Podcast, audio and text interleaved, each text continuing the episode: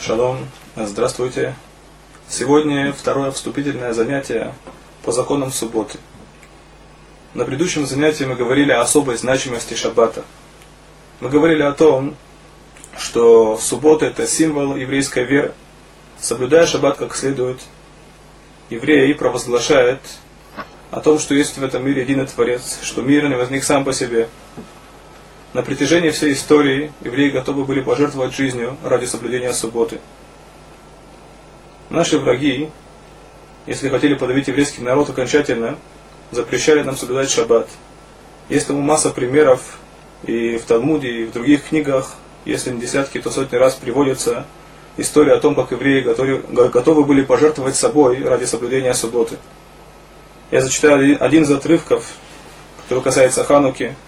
Это Мегилат Антиохус, древний мидраж, который повествует о событиях Хануки, которые происходили несколько сот лет назад, несколько сот лет до новой эры.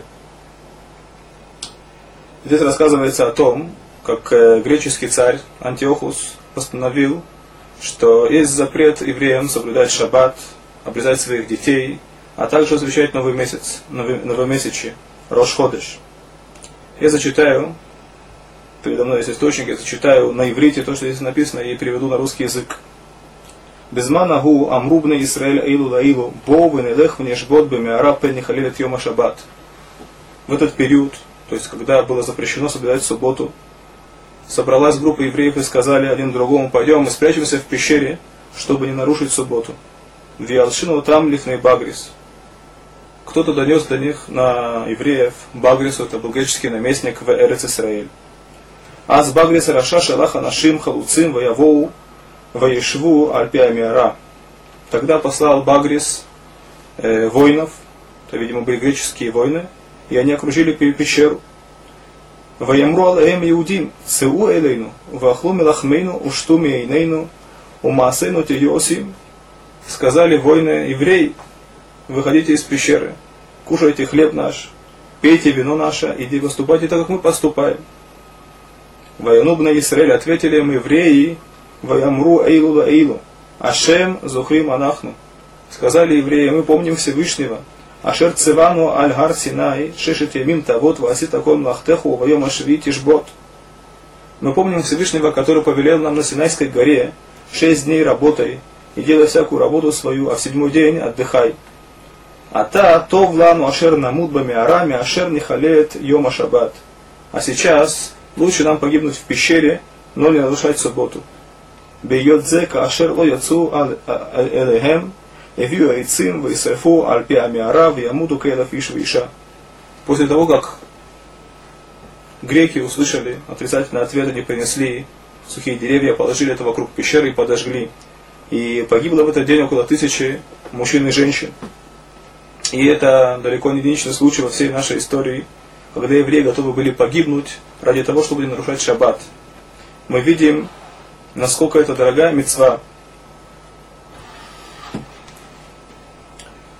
Э, мы говорим еще о нескольких аспектах, касающихся субботы. Суббота называется Меэн Улам Аба. Меэн Улам Аба это значит некоторое подобие будущего мира. В субботу можно достичь таких духовных высот, которые в другие дни недели достичь невозможно можно почувствовать особую близость к Творцу. Написано в наших книгах, что евреи получают в этот день добавочную душу, то, что называется Нешима и Тыра, которая позволяет ему подняться над всем материалом и постичь те вещи, которые в течение всей недели не может постичь.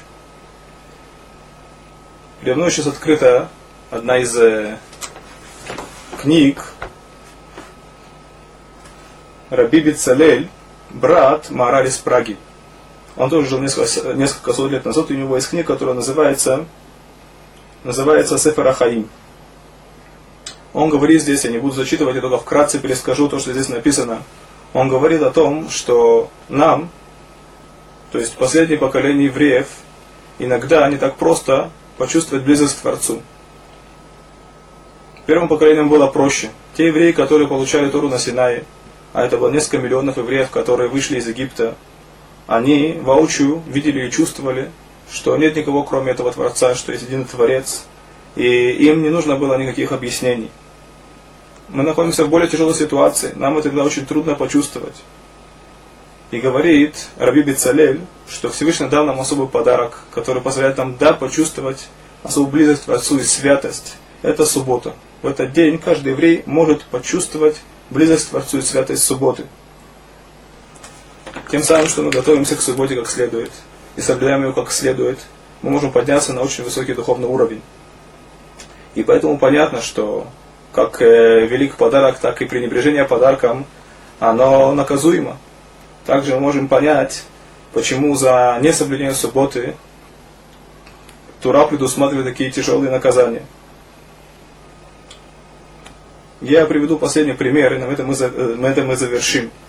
Если кто-то должен пройти операцию на руку, тогда же если врач ошибется и сделает надрез на несколько миллиметров правее или левее, намеченного это не страшно. В крайнем случае, в крайнем случае человек может уплатиться рукой, это не опасно для жизни. Если же операция на сердце, так э, каждое отклонение, оно опасно для человека. То же самое, суббота сравнивается с, с сердцем, сердцем, да, организмом, который называется тура. И поэтому всякое отклонение в соблюдении законов субботы, оно опасно. И поэтому таким образом можем объяснить особую строгость субботы. Без Рашем, со следующего занятия мы начнем